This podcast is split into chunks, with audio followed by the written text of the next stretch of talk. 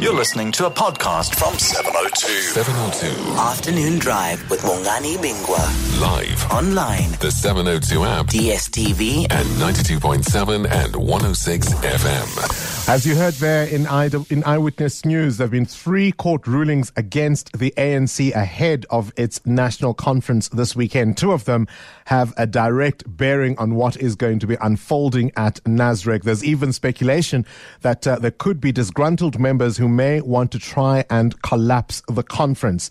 Jacob Zuma, after 10 years, is leaving a weakened and divided ANC. Where does that leave the opposition? They should be lapping up this moment because, of course, in the run up to the national elections in 2019, they should be able to point to the legacy of Jacob Zuma as a sign that the party is no longer the dominant one that should be governing South Africa. Are they able to take up this opportunity? By many, it isn't the case because, of course, what on earth is going on with the Democratic Alliance? They've given Cape Town Mayor Patricia de Lille until Monday to defend why she should not resign from her position as the mayor. And she says she's waiting on the party to provide reasons for her extended suspension from party activities. Earlier today, my colleague Eusebius McKaiser spoke to the Democratic Alliance, Pumzile Vandam. I'm saying on Monday she will give her reasons to the federal executive. The federal executive will consider those reasons, including the report, um, and then decide what the way forward should be. Um, until then, until she's been given that opportunity, I really think it is not fair. I wouldn't like, for example, to be accused of something and then the party to go out and speak without giving you the opportunity to respond. I think you wouldn't like that for yourself too. I, uh, well, be careful of what rhetorical questions you ask. I wouldn't mind.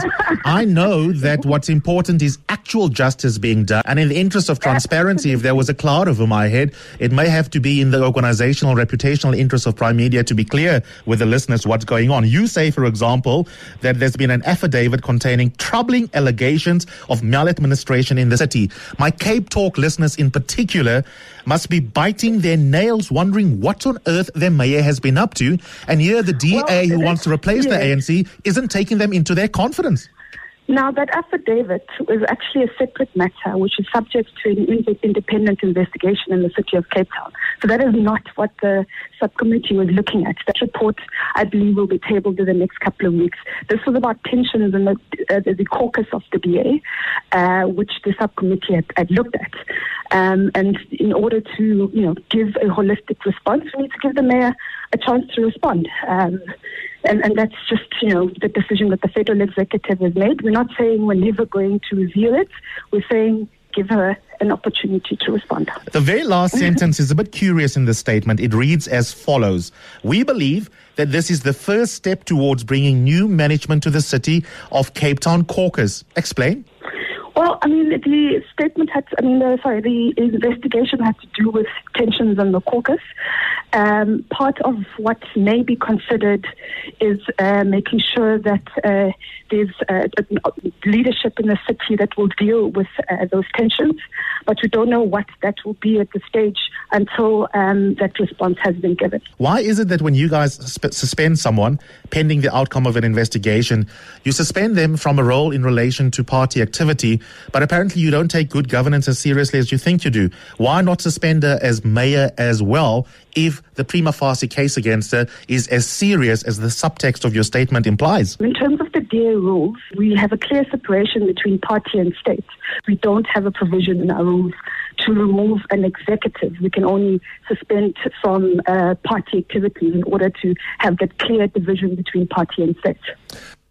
Sufficient cause for concern over de Lille, Delil's leadership, says the DA, but they won't quite tell us exactly what it is.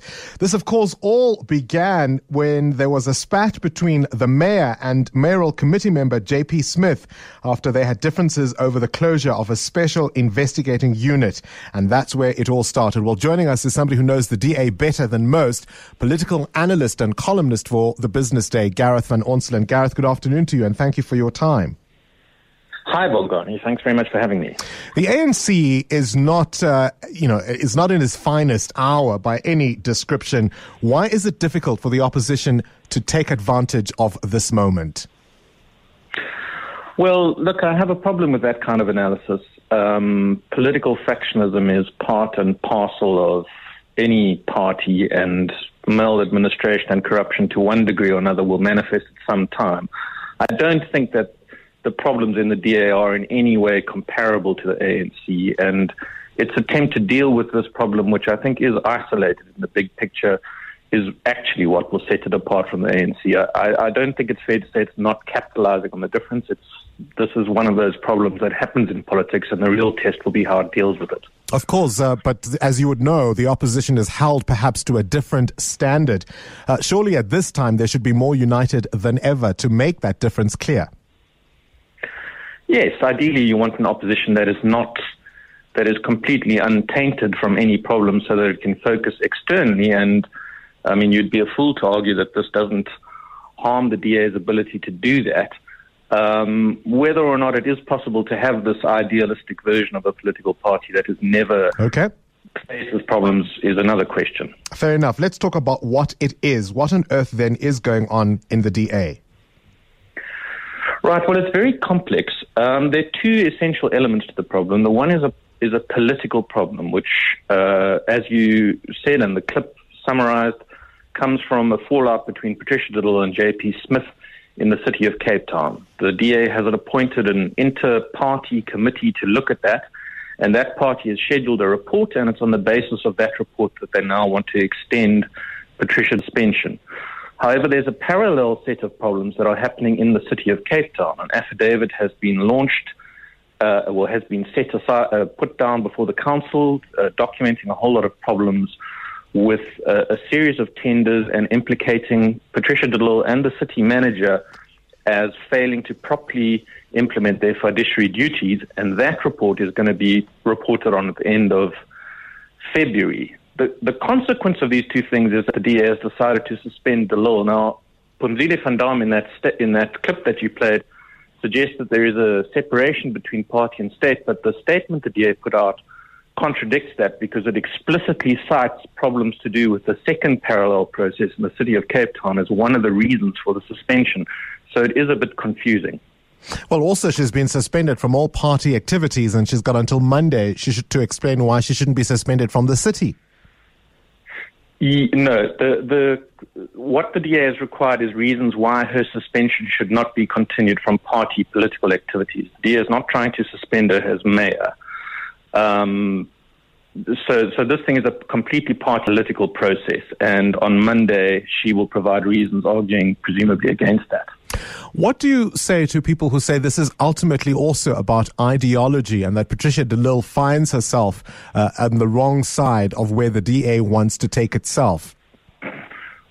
I don't think it's planning out playing out on a grand ideological level. In other words, that this is representative of a fight for what the DA stands for. I think it is quite localized and has to do more with personalities. I think Patricia de Lille and those people that are aligned to her have fallen out with another faction in the province, which uh, is typically represented by the likes of Bonginkosi uh, Mandela, who won the provincial leadership competition, and Helen Zille.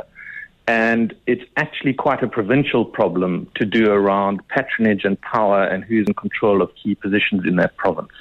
And what are the allegations of the security upgrades at her home? Well, we don't know what the specific allegations are. It was a very messy series of complaints.